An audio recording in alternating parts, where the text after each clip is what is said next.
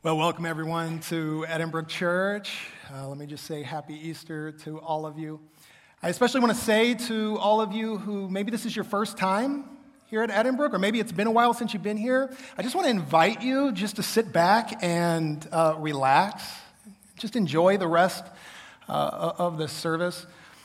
Um, we don't want anything from you, we want something for you today. Uh, I just want you to know we don't care what you're wearing in this place. We're just glad you're wearing something. All right?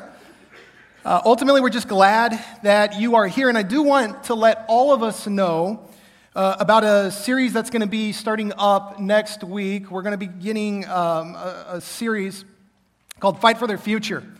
And we're going to be answering four crucial questions that every child needs answered in their life. And so, whether you're a parent with little kids or you're a parent with, with teenagers or grown up kids, I promise you this series is going to be applicable and relevant um, for you, whether you're a, a parent or even a grandparent. Maybe you're an aunt or an uncle, or maybe you just know of another parent who could use some help. Um, you're not going to want to miss this series. It's a part of something we call our Fight for Family initiative.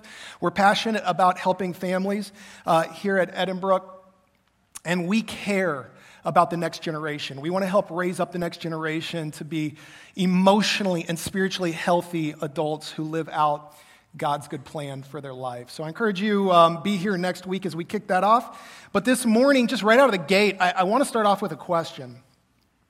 I just want to ask you, what, what are you hoping for in life?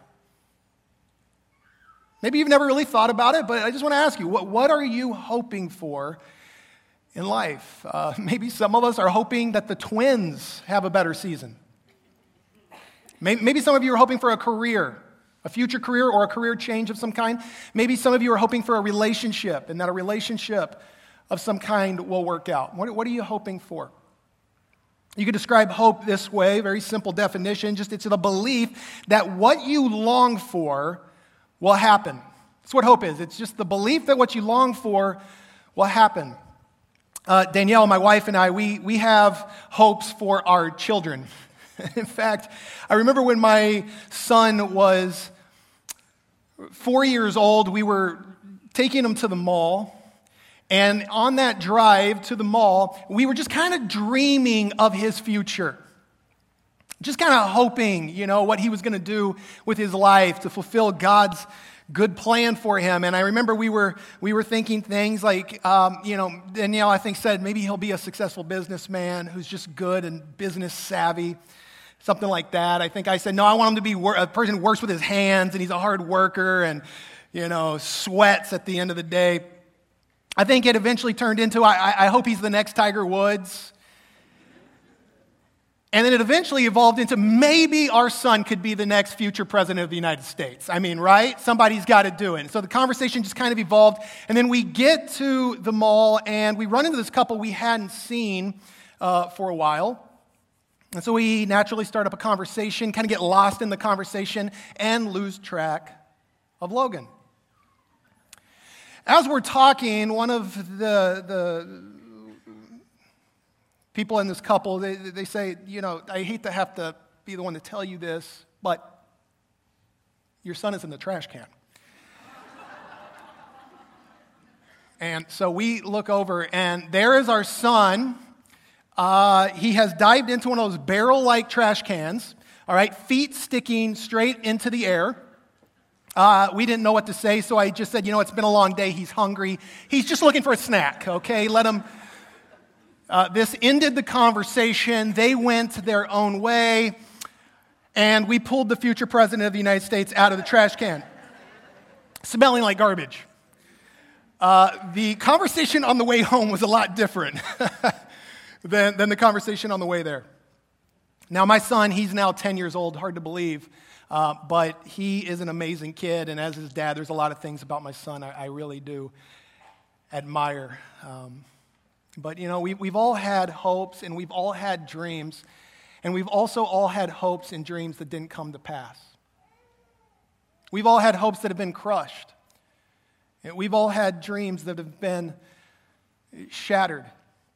And I just wonder in this room right now what some of those dreams in your life have been that have been shattered, what some of those hopes that you've had uh, didn't come to pass. Maybe it was a marriage.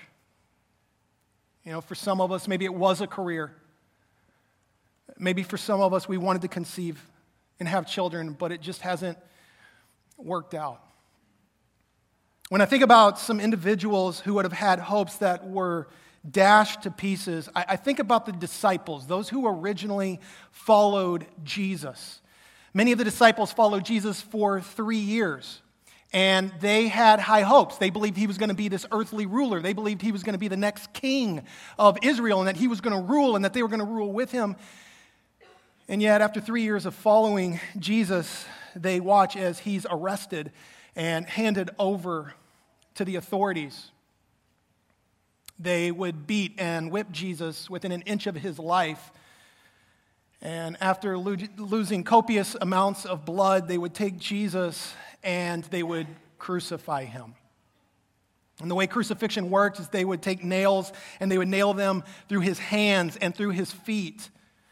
And generally, you, you died of suffocation on the cross because you would have to pull yourself up or push yourself up so that you could catch that next breath until you couldn't do it anymore and you would eventually just suffocate. And so, something the Roman guards or what were known as the centurions would do is they would come to these criminals hanging on the cross and they would break their legs so that they couldn't push themselves up any longer. But when they get to Jesus, he's not moving. And so the Bible tells us they took a spear and they pierced his side, and blood and water, we're told, flowed out. Jesus had died. And the hopes of the disciples seemingly died with him. Many of the disciples, after this, they went into hiding because they feared they would be next. But we read about two of Jesus' disciples who were walking on this path to this town, this village called Emmaus. And in Luke's gospel account, we read this. They were talking with each other about everything that had happened. As they talked and discussed these things with each other, Jesus himself came up and walked along with them. But they were kept from recognizing him. Somehow God veils the most recognizable person in the world at the time. His own disciples somehow don't recognize him. Jesus then asks them, What are you discussing so intently as you walk along? They stopped short, sadness written across their faces. And then one of them, Cleopas, he replied, You must be the only person in Jerusalem who hasn't heard about all the things that have happened in the last few days, referring to the cross, referring to Jesus' crucifixion. And here is Jesus in their midst, and it's almost like just to play with them. I love what Jesus says next. What things? what things? The things that happened to Jesus, the man from Nazareth, they said. He was a prophet who did powerful miracles, and he was a mighty teacher in the eyes of God and all the people. But our leading priests and other religious leaders handed him over to be condemned to death, and they crucified him. We had hoped he was the Messiah who had come to rescue Israel. They had hoped. They thought their hopes had been dashed to pieces, but right there in their presence was new living hope. In fact, right there in their presence was another hope. It was a greater hope. And I believe here this morning, there's another hope for all of us. In fact, I believe there's a greater hope for all of us that every single one of us can have. In fact, my hope for us this morning is as we walk out of this place, we would have this hope, this greater hope in our lives. And so, what I want to do is just with the remainder of our time, I just want to talk about two of the hopes that we can all have because of this Jesus. The first hope is a hope for a fresh start. You know, I, I don't know about you, but I've had many times in my life where I've needed a fresh start, where I've needed a new beginning, where I've needed forgiveness. And that's what Easter's all about. Jesus came, He died on the cross so that you and I could have forgiveness, the forgiveness of sins. In fact, just before Jesus was crucified, he eats this last meal with his disciples and he takes a cup of wine and he holds it up and he says, This cup, it, represents my blood, which is going to be poured out for the forgiveness of sins. Theologically, we call this the atonement. Uh, to atone simply means that you pay the penalty or pay the price for some penalty. And that's what Jesus did. You know, if you get pulled over and you get a ticket, uh, you know, you, you have to pay the, the, the price of that sin, so to speak. You have to atone for that ticket. And Jesus came to atone for our sin, to pay the penalty of our sin in our place, so that you and I wouldn't have to pay that price. I told you about my son, uh, Logan, earlier. Um, what I didn't tell you is that he has a twin sister, uh, Michaela. And in fact, uh, I think I have a picture of them when they're. Don't say ah, okay? Okay, because when they were three years old, they were a handful. They were sinners, okay? And in fact, one of the, the favorite things they liked to do with dad was they, they liked to run in opposite directions. So when I was going out in public, you know, and I'm trying to watch my kids, one of them would dash one way and then the other one would go the other way. It was like they conspired because they knew if one would get caught and sacrifice themselves, but the other one could make a run for it. And so I heard about these backpacks that are monkeys that have tails. And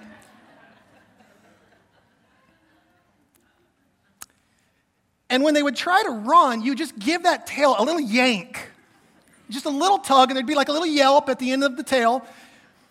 But it would keep them from getting away. Now, I know what some of you are thinking. You're thinking, that's like a leash. Did you really put a leash on your child? Leashes are for dogs.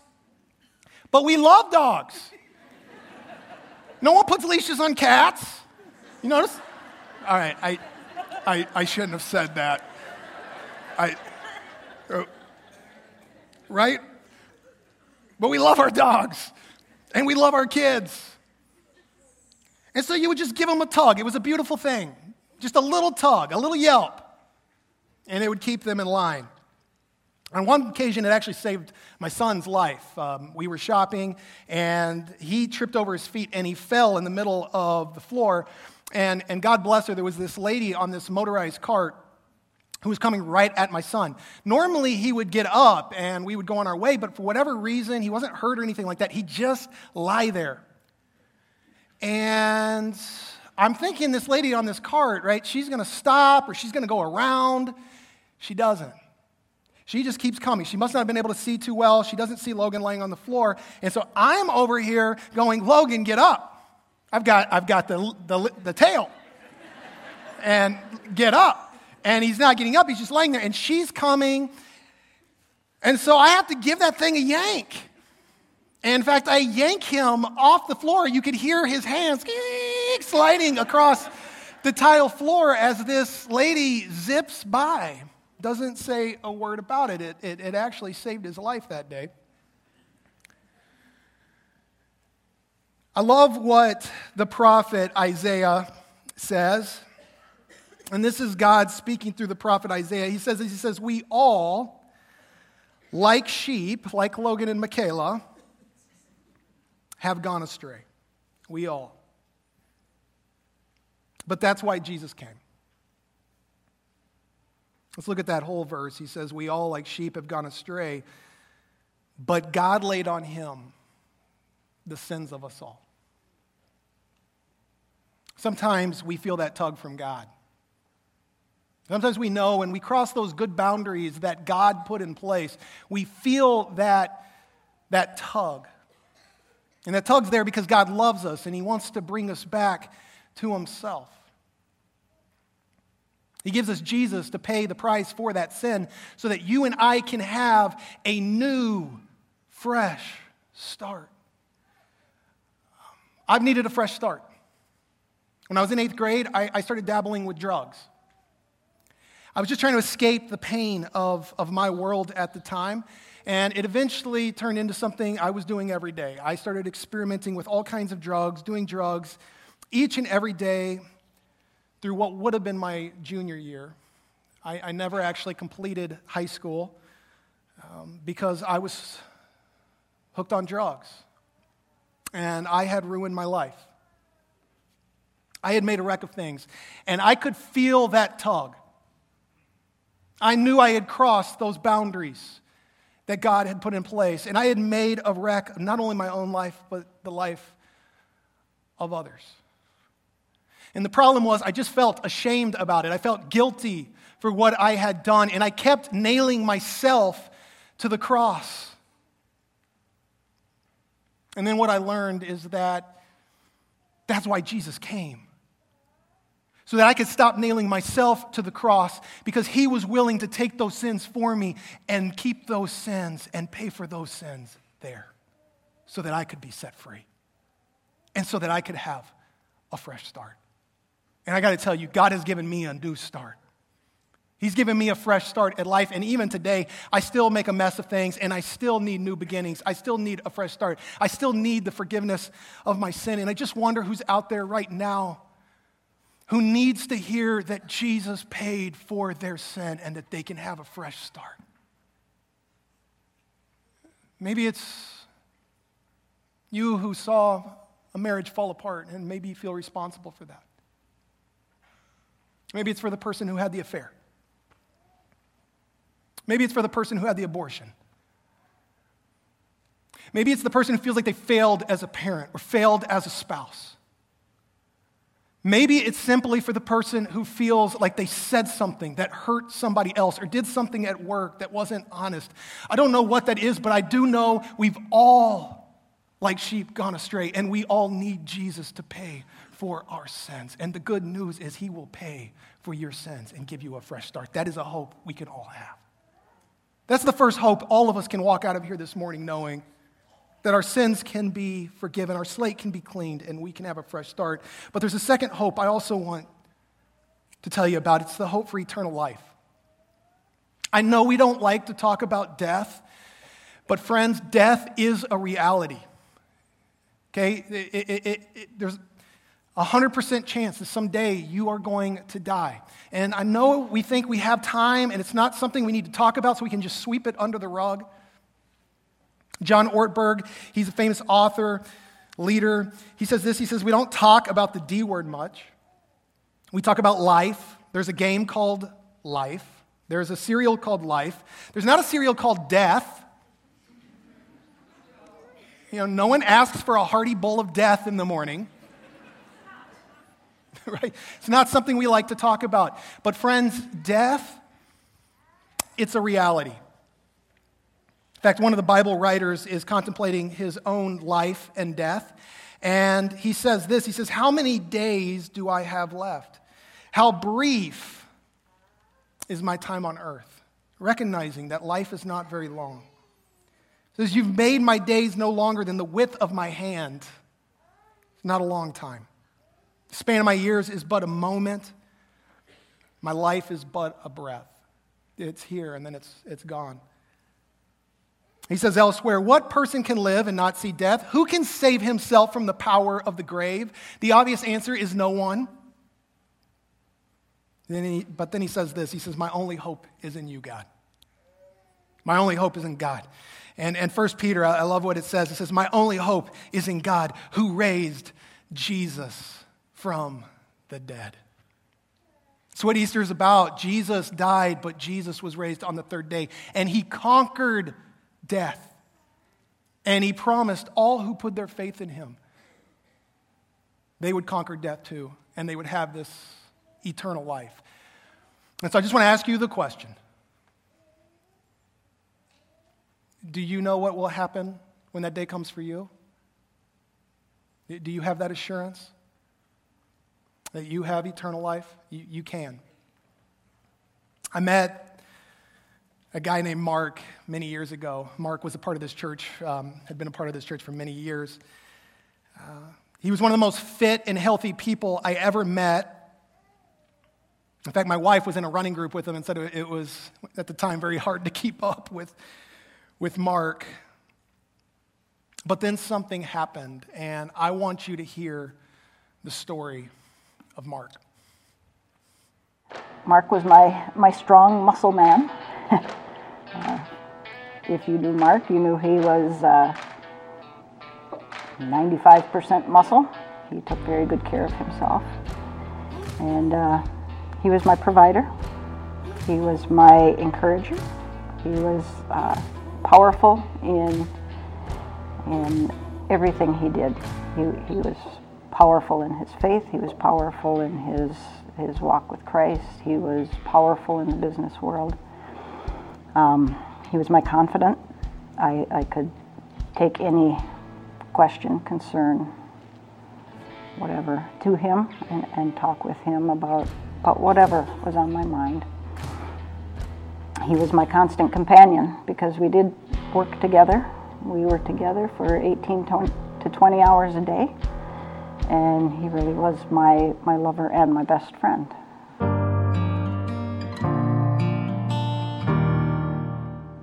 October 2nd, 2017 started just like any other day for us. I got up and, and started to get ready for work. And Mark got up and he went down to the kitchen and made himself his breakfast, did some dishes, and headed out to the garage. He had converted our garage over to a gym so that he could he could do his uh, exercise routines at home. And like I said, he was he was a very strong guy. He loved exercise and, and he worked hard and diligent at that. And um, he had gone out to the garage to exercise.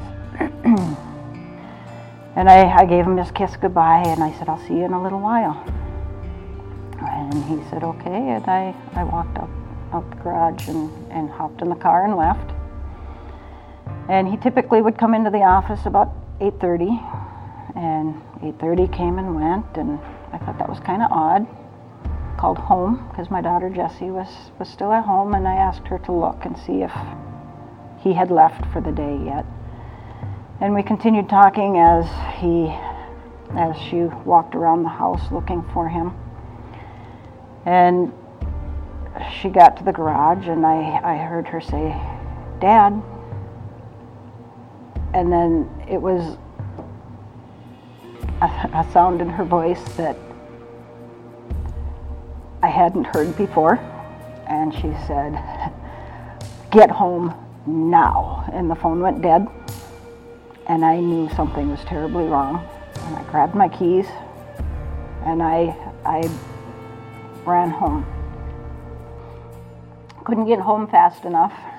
And I, I came pulling up, and the police were there, the ambulance was there, and they had relieved Jessie. She had started CPR as soon as she found him and they had relieved her of that and uh, had started hooking him up to a machine called the Lucas machine, which is a, a hands-free CPR machine. And they began their their business. And I was talking to Mark, asking him to, to please come back. And I was talking to God, and I was pleading with Him to bring him back to us, and and to not let this end this way.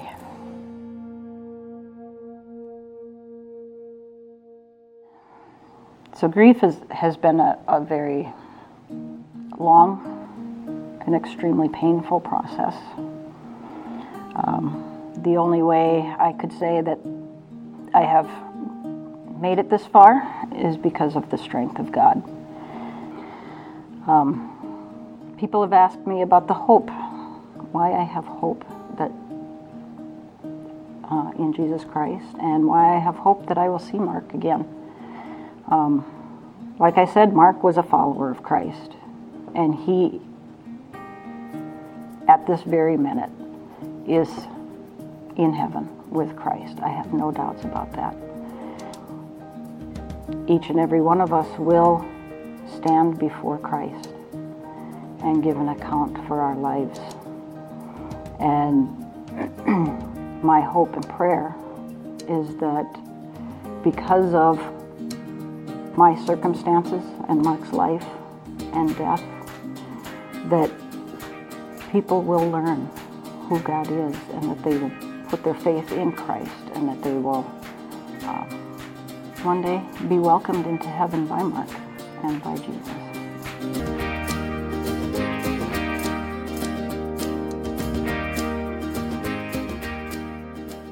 Well, I want to thank Sherry and the Reese family for sharing um, their story.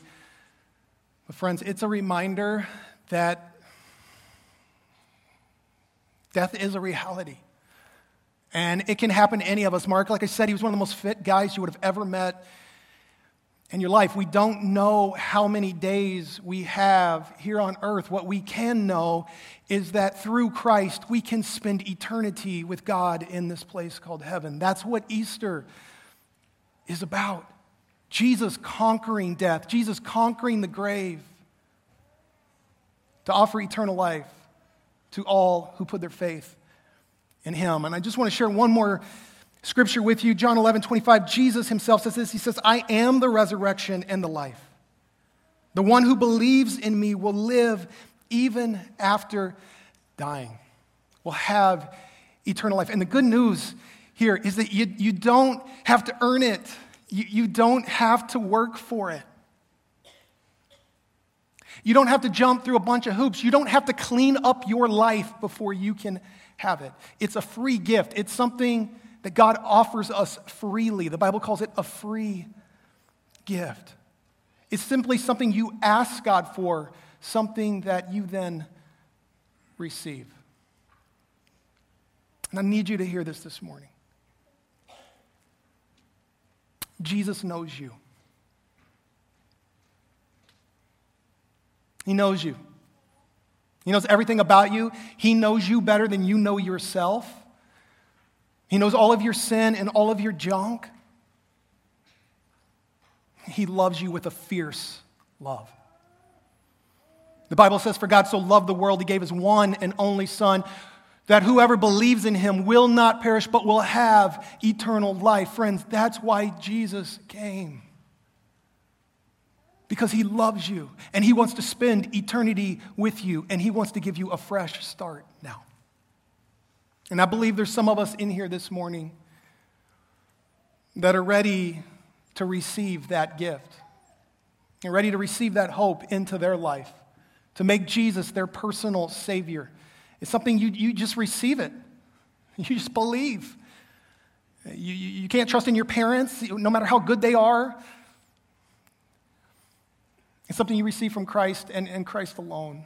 And I want to give us an opportunity to receive that gift of a fresh start and eternal life into our lives this morning so that we can walk out of here with hope. And so, what I'm going to do is, I'm just going to ask us to bow our heads. And I'm going to pray for us as we do that. I believe there's some of you ready to make that, that decision. And as I pray this prayer, just let this be your prayer. I want to start by just thanking Jesus for what he's done for us. Jesus, that you would, you would take that cross for us. Some of us here, Jesus, this morning, we have been nailing ourselves to the cross. My prayer for them is that they would hand that sin over to you and let you pay it for them. When you died, you said, It is finished. That we can walk out of here this morning knowing that past, present, even future sins have been paid for by you, Lord Jesus. Some of us in here this morning, Lord, we need eternal life. And I pray that walls would come down in our hearts and that we would have open hearts. We would receive this free gift you give us. I don't know why we wouldn't receive it. The work has been done. Now we just receive it into our life. And so, if you're out there right now, I just want to give you an opportunity to take hold of this gift. And, and just, you don't have to say this out loud, you can just say it in your heart. This is between you and God. You just say, Jesus, I need a fresh start. I need you to forgive me of my sin and give me a new beginning in life. And Jesus, I want the eternal life that you hand out to me. You've done the work, and Lord, I want to spend my eternity with you. Jesus, I make you the Savior of my life. I make you the Lord of my life. Thank you that you love me.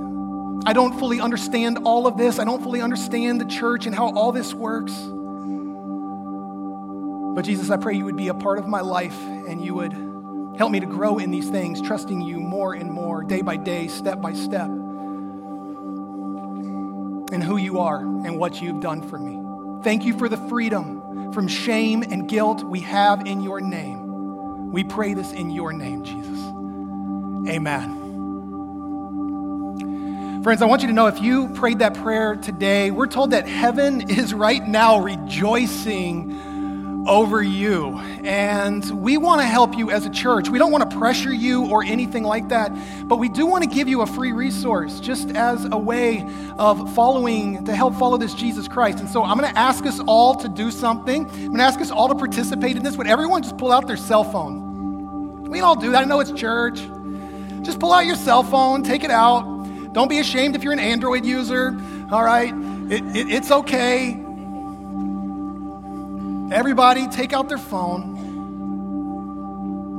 If you made that decision today, we, we want to help you. And again, there's not going to be any pressure. I promise you. We're not going to hassle you, anything like that. We're just going to send you a free resource. But we need to know who you are. And so I'm just going to ask would you text Yes, Jesus to 555 888? You just text Yes Jesus to 555 888, and we will get you that free resource later this week. We really want to be a church that's here for you. We'll be here when you're ready to ask questions. Again, we're not going to pressure you or hassle you, but we will be here to help walk alongside of you when you're ready.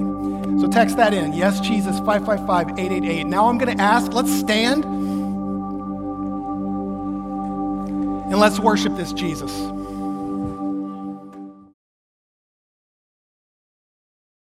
Thank you for watching the message today at Edinbrook Church. Our hope is that you heard the clear message that God loves you and He wants to spend eternity with you.